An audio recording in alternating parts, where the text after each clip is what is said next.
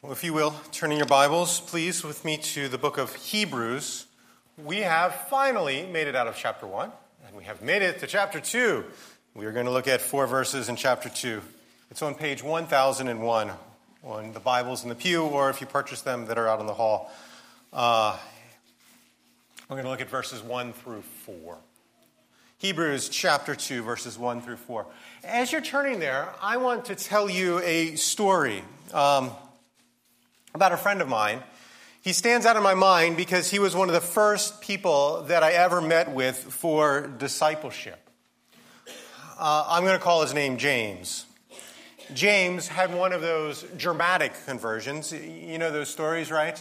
Uh, he went from chasing after all the wrong things that were destroying him and causing him to destroy others. And, and then he, he heard about uh, the gospel, he heard about the cross, he heard about forgiveness of sins, the kind of things that we preach about, and his life was radically transformed.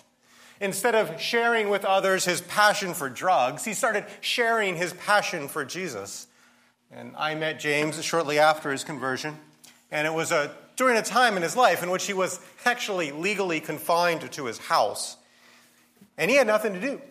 So he spent all day just devouring the scriptures. And I would meet with him in his living room, this big uh, old house, and stands out of my mind. The living room had this, this uh, rustic antique furniture. We'd sit there on the sofas and we would just talk about scripture.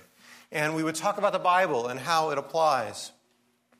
And his parents, who actually weren't Christians, looked on in amazement at the transformation that had taken place in their son. But eventually, James was allowed to go out of his house. At first, he attended church regularly, but then he began to drift. He got some money, which gave him some freedom, and that got him into trouble. He repented, but his heart really wasn't in it. His church attendance began to decline. And when I met with him in his living room, he wasn't really concerned about the scriptures anymore. He was more talking about the events of his own life. And then our meetings became more sporadic, and eventually he didn't have time at all. James drifted out of my life, and a couple years later, I, uh, James talked with me, and he told me that he no longer considered himself a Christian at all. He embraced a moralistic religion, that is, a religion that works according to rules, not the relationship with Christ, even as, quite ironically, he continued to live amorally. It's amazing how many people embrace rules and find comfort in rules even as they commit to breaking them at the same time.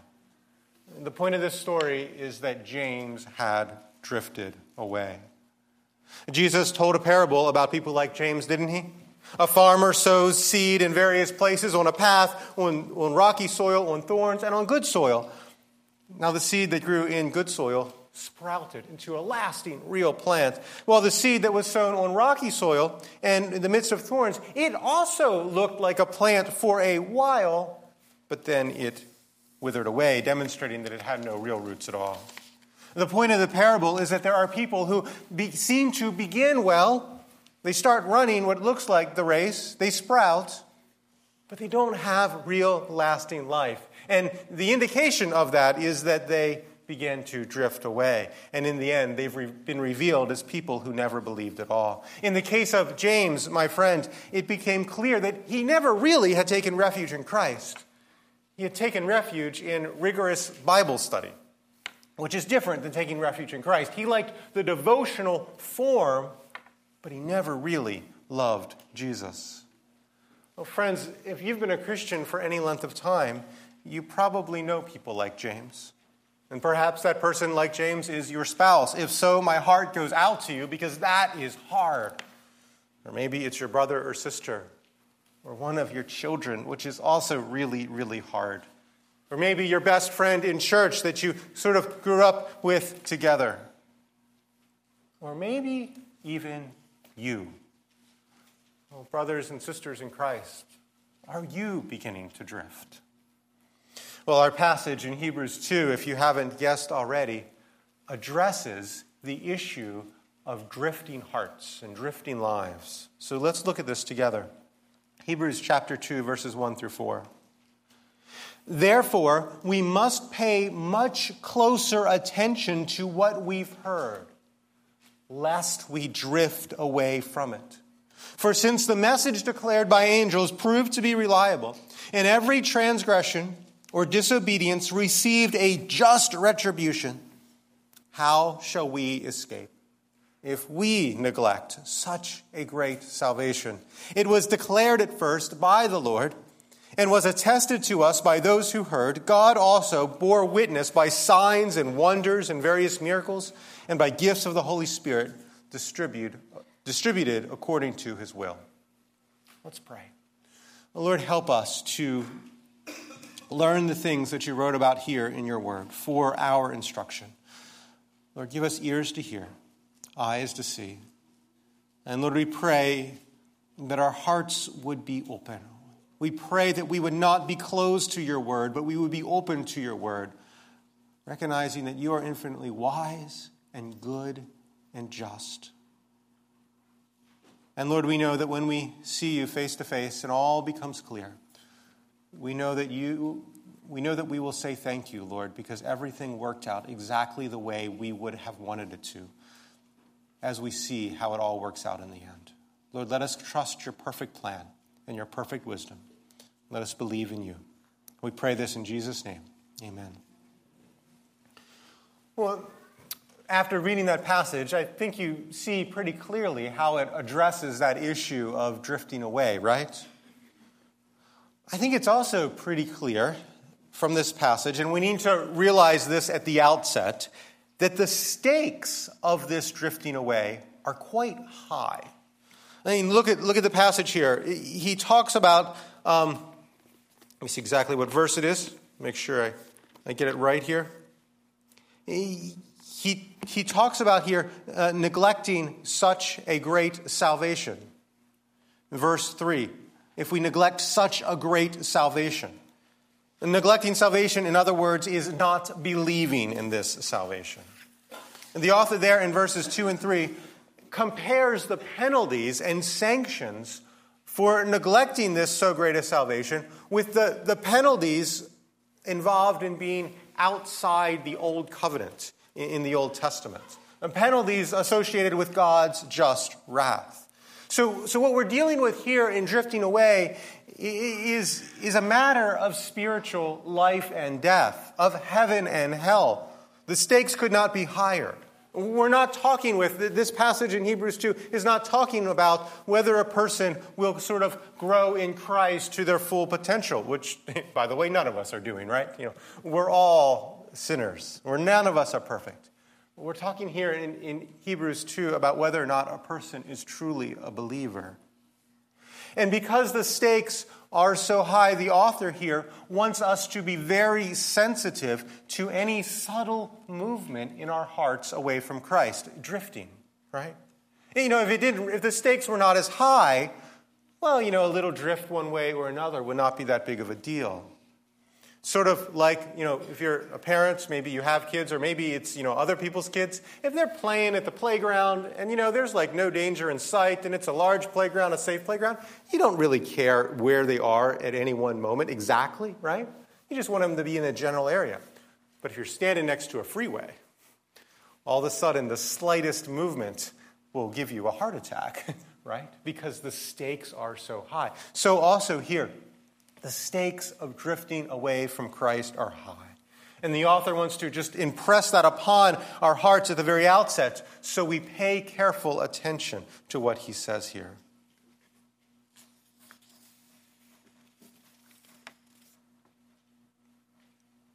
Sorry? Um, I want to talk a little bit about that idea of drifting. What is this drifting? The, the danger of drifting is that you can do it but not realize that you're doing it, right?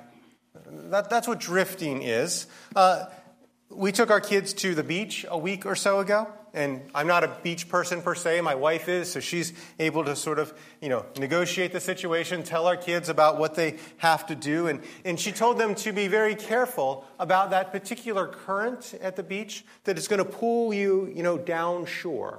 You know, you know what I'm talking about? Where if you're playing in the waves, it kind of feels like you're going just back and forth. But in actuality, each time you're drifting a little bit down the shore, it happens, and it happened to us.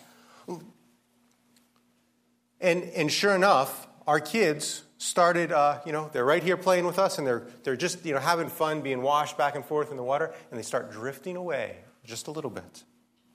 The danger that we tried to alert our kids in that drifting problem was not that they would start, you know, being pulled away violently by a current. In some sense, that wouldn't be as bad because they would know something was going on and yell, yell help, help, and we would come and get them. The danger is that they could start moving and not realize it. Or, or have you ever thought your car was completely stopped and it actually wasn't? And you only realized that when it hit something that was completely stopped? Yeah, I've done that. Drifting is dangerous because you don't realize you're doing it. And here, the stakes are really high. So I think we have to ask the question who is the author of Hebrews addressing when he warns about the problem of drifting? That is to say, what sort of people does the author of Hebrews want to tell that they could be drifting away? And I wonder if the way you answer that question is to think, oh, it He's talking here about, you know, borderline Christians. Christians who aren't as committed to Christ in the way you define commitment to Christ. Christians who struggle with more obvious sins. I'm so glad so and so's here for this message on drifting. What does the text actually say here? It says we must pay much closer attention, doesn't it? We must do this. The author of this inspired letter puts himself in the category of those who must concern themselves with drifting away. This was what Steve was getting at when he sent out the email this week, uh, instructing us to pay attention to the pronouns here. What are the pronouns here? It says we. And if the author of this letter puts himself in that category of one who must pay attention lest he drift away, doesn't it make sense that we all are there? You remember a few weeks ago, a month ago now, really, I, uh, I, when I preached this whole book as a sermon, I said that originally it was a sermon that was, was preached to the church. Therefore, uh, the, the original preacher here was addressing a congregation filled with professing believers, with Sunday school teachers, with, with nursery workers, with, with deacons, with pastors. And he told them all to watch. Brothers and sisters in Christ, this passage applies to us. Now, but wait a minute, Mike, you might say. I thought the Bible teaches that a believer cannot lose his or her salvation. And it does. Our church statement of faith firmly, clearly states those whom God has accepted in the beloved. Who's the beloved? Yes, yes, good job. And sanctified by his Spirit will never totally nor finally fall away from the state of grace. That's pretty clear, isn't it? We have a good statement of faith, by the way. You, you should read it. It's, it's up on our website. We have it around. It was there since the foundation, founding of this church. Um, it, it'll help you understand theology better. We say that a, a, real believer will not ultimately fall away. And we get that from passages like John 10, when Jesus says that he's the good shepherd and no one can pluck the sheep out of his hands. We get that from Romans 8, that says all those whom God has justified, that is, when they initially trust in Christ, he will sanctify. That is, he will bring to completion. Everybody who gets on the train will get off the train. God will leave none behind. A believer cannot lose his or her salvation. So then, why is there this command to watch that we do not drift away? Why is it even on the table for Christians to have to concern themselves with this matter? The answer is because one of the ways in which God keeps us from drifting away is by giving this, this command not to drift away. Yes, God keeps all true believers from drifting away. How does He do it? By commanding them to pay attention to their hearts so they don't drift. When we went to the beach with our kids, we were, you know, as, as certain as any human can be that we were not going to lose them, right? We were going to watch them like a hawk. We weren't going to let them out of our sight. And one of the ways that we made certain that we would not lose them was by instructing them about being careful of drifting away. We told them what of the danger so that it wouldn't happen. And God here, as the perfect parent, is making sure that his children don't ultimately fall away by warning them. He's using the warning here to make sure that none of his children will be lost. So, this warning is for Christians so that they are kept. It is through the command that God guarantees they will not fall away. More than the command, of course, the Holy Spirit, regeneration, many other things. The church, for one, but the command is part of it. But of course, some people do fall away, don't they? I told you the story of James. He denounced Christ and was living a horribly immoral life. The warning didn't stop him from falling away. You see, only true believers heed the warning. Not all who claim to be true believers are. Jesus made that abundantly clear. Not all who say to me, Lord, Lord, will enter the kingdom of heaven. Not everyone who you know, puts on the Christian jersey is, is really a true believer. The warning about drifting away goes out to the entire church, and true believers are those who listen to Christ's voice. Jesus said, They know my voice. True believers listen to Christ and give heed to the warning so that they don't fall away. The unbeliever, who appears as a believer for a little while, ironically thinks the warning doesn't apply to them, and so they fall away. It's like this imagine if there were other kids playing with our kids on the beach. They're all a group. They all begin to drift away a little bit. We call our kids back. So our kids come. The other kids aren't trained to listen to you know, our voice. Perhaps their parents are particularly fine with them there, so they don't come. You know, it's helpful to point out that this isn't the only time we're warned in this manner. This isn't the only time in Scripture that we're called to examine ourselves to make sure we are in the faith. 1 Peter 1:10, the apostle there says, "Therefore, brothers, listen to this, be all the more diligent to make your calling and election sure." Similar language with our passage, right? Diligent, pay careful attention, make sure that you're in the faith is what the apostle Peter is saying there. Or Colossians 1:22, Christ has now reconciled you in his body of the flesh by his death, that is, you're reconciled, you're saved, in order to present you holy and blameless and above reproach before him. That is, your acceptance before God does not come by your own works, but by Christ. But then listen to this. If indeed you continue in the faith, stable and steadfast, not shifting or drifting, we could even say, from the hope of the gospel that you heard. There's an implicit warning in there to watch to make sure you're not moving away from the gospel, moving away from Christ. True Christians heed the commands from their Savior and examine their faith to make sure it's really upon the right foundation. They don't think this question to examine their faith is illegitimate. They know it is legitimate, so they make sure they're really trusting in Christ. Non Christians do not concern themselves with the words of Christ, and therefore they typically don't think that this command even applies to them. So, who is the author of Hebrews addressing here in this command? He's addressing all who claim to be Christians. And like any good parent, God warns us of the danger so that we will be kept from it. And like obedient children, like true children, we ought to take his warnings seriously. So, so how do we do it? How do we take this warning about drifting away seriously? Well, the author tells us we must pay much closer attention to what we've heard. That's how we don't drift away. The, the antidote for drifting away is paying more attention to what we've heard. I think that language, pay much closer attention, is interesting. It, it, it, sounds like something a parent would say, right? Most of us have heard something similar from our parents who, you know, who in, in acts where they're loving us say, hey, you got to give more attention to this area. Not that you're neglecting it, but give more attention because there's a danger here that you don't see. You're vulnerable to something you don't realize. So, so give even more attention to this area.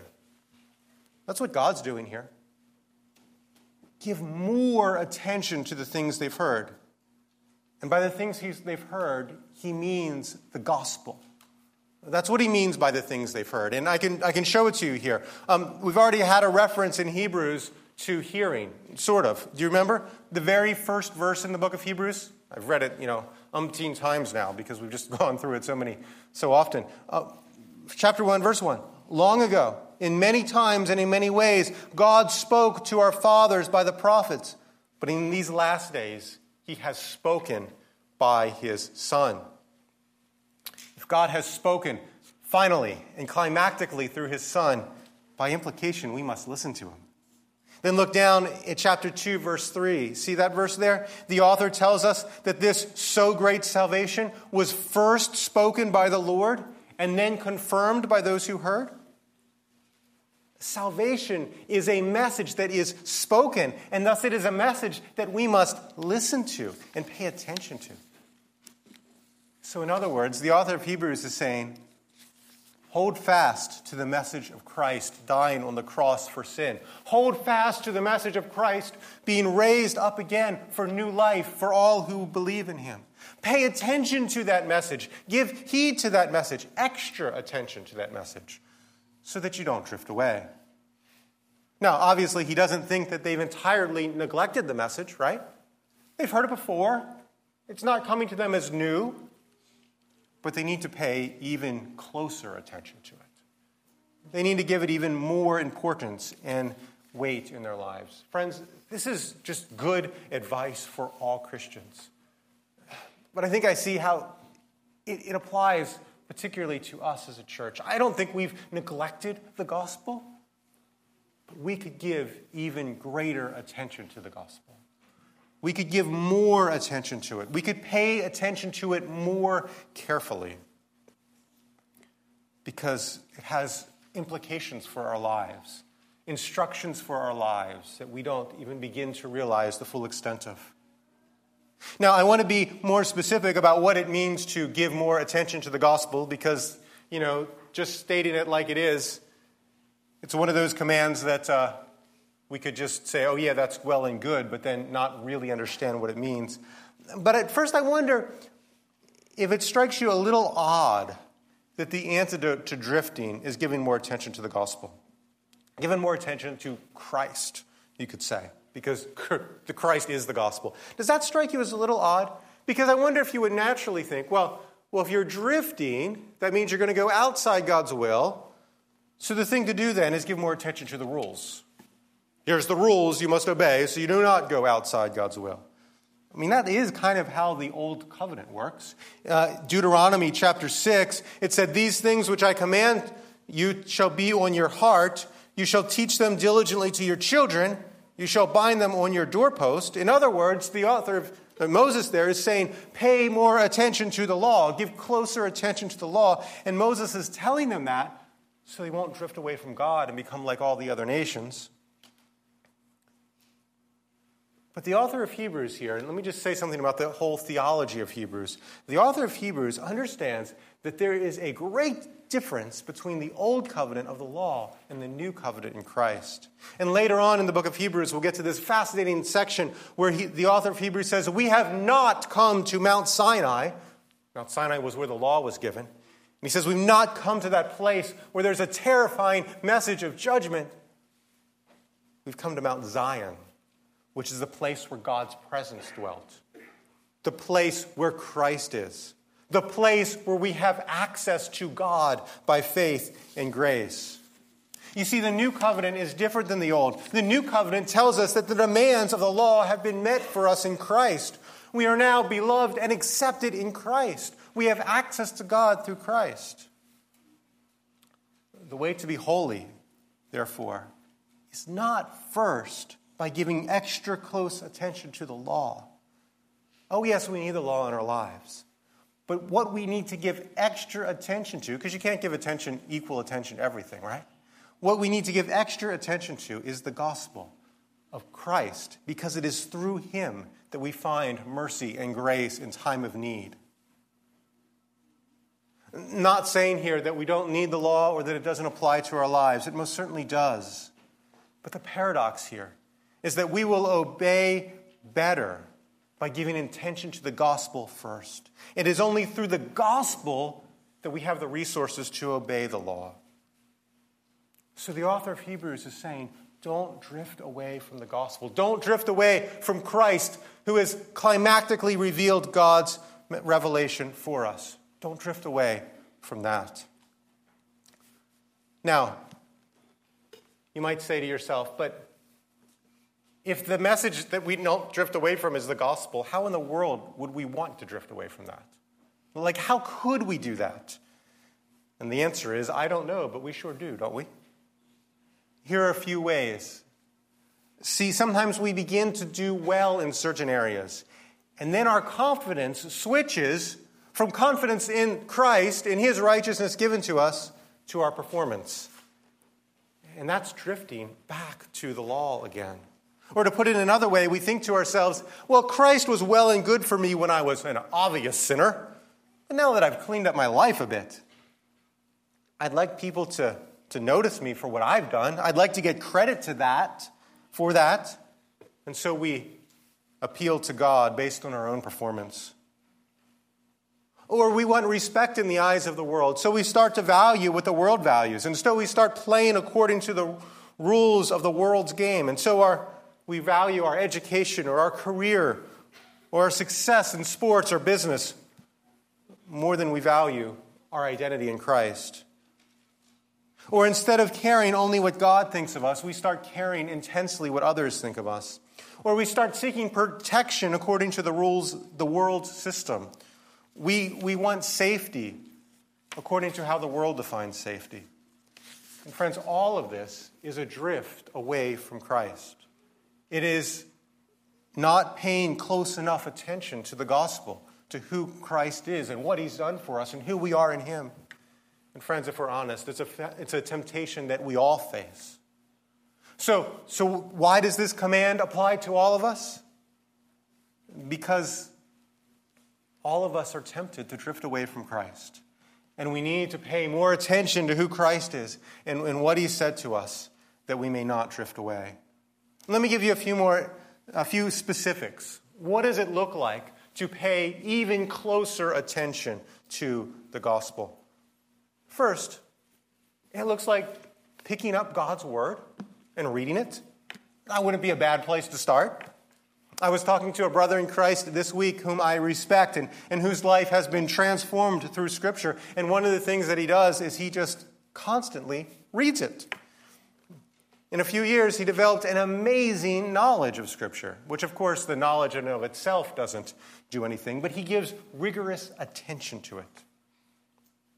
He told me a story of how he was talking to an unbeliever, and that unbeliever thought, you know, it would be a good idea to read the Bible better, to read the Bible some. And, and my friend just started explaining to this unbeliever, oh, yeah, here's how you can read the whole thing. You can do these many chapters a day, and you can, you can read it really, really well.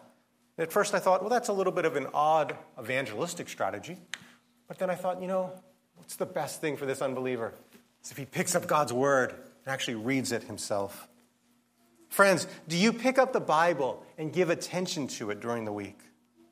Well, friends, if not, how are you going to pay even closer attention to what you've heard?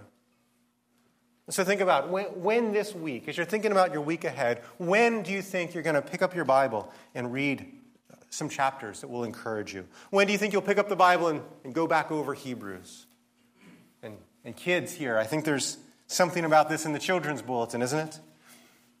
The, the need to read the Bible is not just for parents, it's also for children. It'll do you good too. It's God's message for you as much as it is God's message for your parents. So, friends, pick up God's word and read it. Give extra attention to it. That's obeying the command here. And in light of the warning that we have about not drifting away, it's a very good thing to do. Another implication it looks like giving special attention to what is preached. God has designed preaching to be one of the fundamental ways of you giving even closer attention to His Word. I was reading a book about preaching this week, and it said that the goal of preaching is to say, in other words, what the text says. Eh, thus, the, if the text commands, the sermon commands. If the text encourages, the sermon encourages. If the text warns, as in this passage, the sermon warns.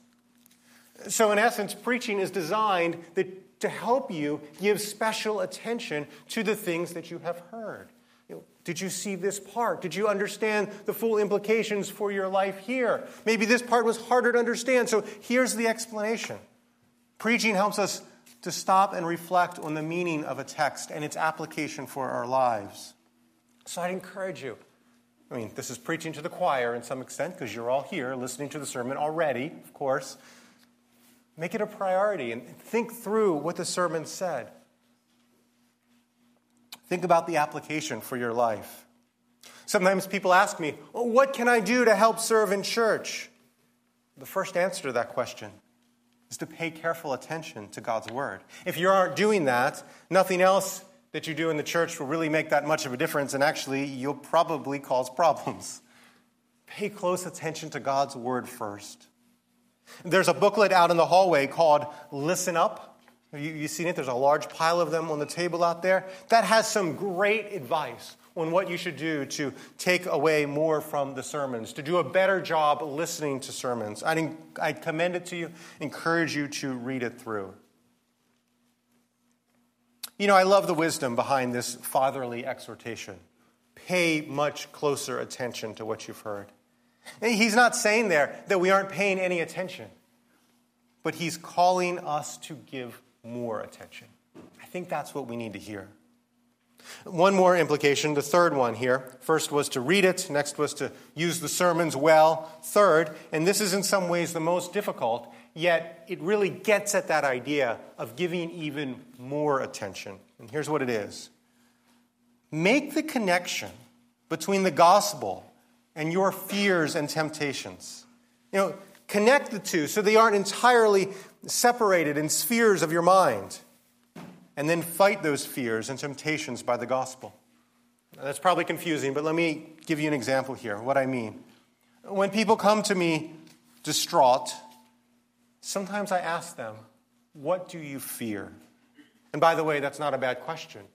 When your life feels all jumbled together in a mess, just naming your fears often really helps a lot because it usually you realize, hey, it's not so bad after all. But I ask people, what do you fear? And then I help them connect their fears with the gospel. So let's just do a little bit of that right now. Do you fear being alone? Something that's a general fear, right? The gospel has something to say about that, doesn't it? You are welcome in Christ. You are one with Christ. You have access to Trinitarian fellowship. Believers, brothers and sisters in Christ, you are not alone. Do you fe- fear failure, guilt, and shame? Well, the gospel speaks to that too, doesn't it? There is no condemnation for those who are in Christ. Jesus takes our shame. Friends, your guilt and shame no longer stick to you, they no longer control you. Do you fear death? I think the gospel has something to say about that too, don't you? We'll see as the epistle to the Hebrews goes on that that is a significant fear that Jesus takes away. So, friends, make the connection between your fears and the truth of the gospel and apply the gospel to those fears, and then say to those fears, You don't control me anymore. Apply the gospel to those areas of your life that you're tempted to sin. Are you tempted to some illicit pleasure, drunkenness, pornography, overeating M&Ms? They're all in the same category, really, of false refuge. The gospel offers pleasure in Christ that is full and lasting. In your presence is fullness of joy, and at your right hand are pleasures forever, says David in Psalm 16. That's the pleasure you need to seek, and that's the refuge you need to seek too. Are you tempted towards out and out selfishness? The heart wants what the heart wants, right? You want to be God in your world, and you want everything around you to answer to what you say. Well, friends, remember the gospel that sin is not your master anymore, but Christ is your master. And you need to get with the program and submit to Him because He is a good and gracious master, and He wants you to lead you into life. Friends, if you can't figure out how the gospel connects to your fears or your temptations, talk to somebody else in the church ask them for help. That asking for help is part of giving more attention to the things we've heard. And if you guys can't figure it out together, talk to Steve or myself or somebody else that you respect. And if we can't figure it out, we'll ask for even more help because it's important. The stakes are high. We must give careful attention to what we've heard. Now, in closing, I just want to circle back to something we said in the beginning. Why are the stakes so high? Let's just meditate on this for a second so that it'll, uh, we'll understand the urgency of doing what this passage tells us to do. Look there at verses 2 to 4. If the message spoken by angels proved reliable, and every transgression and disobedience received a just retribution, how shall we escape if we neglect so great a salvation, which was first spoken by the Lord? And it was attested to us by those who've heard. God also bore witness by signs and wonders and various gifts and miracles and by gifts of the Holy Spirit distributed according to his will. What's this argument here? It's an argument from the lesser to the greater. He's saying, in effect, hey guys, you remember the old covenant, right? The old covenant, as we go through the rest of the book of Hebrews, we see that it is obsolete and it is wasting away. And in its heyday, back in the time of Moses, the old covenant was only a shadow of the true covenant in Christ. It was not meant to be lasting, but only temporary.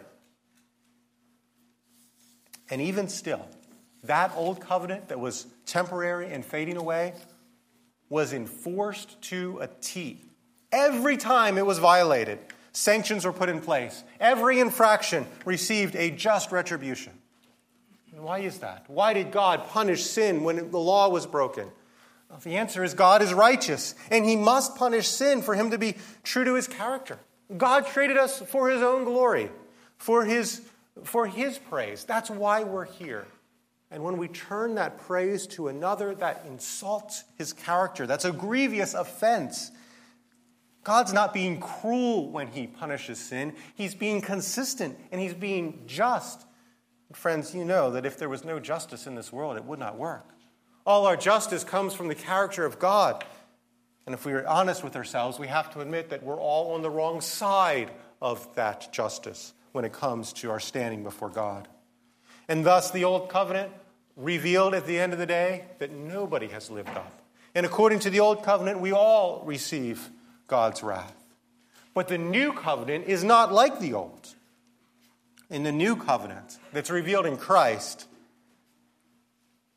it, it, Christ has met the demands of the law. Christ came and lived a perfect life as we were meant to live, and then he died on the cross to take the penalty that we deserved. And he gives us new life, not by us earning it, but it's a gift through his resurrection.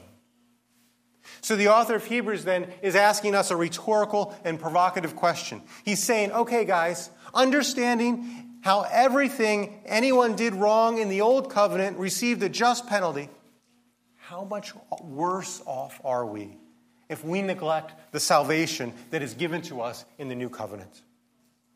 You see, if we neglect the salvation that is given to us in the new covenant, not only will we receive all the penalties of the old covenant that are against us, but on top of that, we'll be guilty of rejecting the one salvation that God has provided. I don't know about you, but I do not want to stand before God on the last day and say, and have to explain why I did not want to receive Christ's death as a covering for my sin when I had a chance. I mean, how's that conversation going to go? God, I, I thought I kind of wanted to stand on my own two feet, so I rejected the most incredible offer of love that's ever been given. Or, God, I didn't really think you meant what you said when any sin could be forgiven in Christ. So I spent years trying to make myself presentable first. Friends, try to spin that any way you want. It's not going to sound good. And It's not going to sound good because it's a terrible insult to God's character. And worst of all, it insults his son, which rightfully he doesn't take kindly to. I wonder if you think, well, this is the part where the pastor is really speaking to non Christians here. And yes, of course, if you're not a Christian, you do need to know about this Jesus and believe on him. But this text was written to believers. We all must give attention to these things. We all must look to the gospel and give more attention to the gospel because we do not want to stand before God and tell him that we've neglected it. Friends, as a church, let me just also say here, in case I wasn't clear, when we believe the gospel, we are secure. He, he forgives our sins, He accepts us, we are welcome, and we still have to give even more attention to the gospel because that is the way we will grow. Friends, let's, as a church, pay even closer attention to the gospel. Let's pray.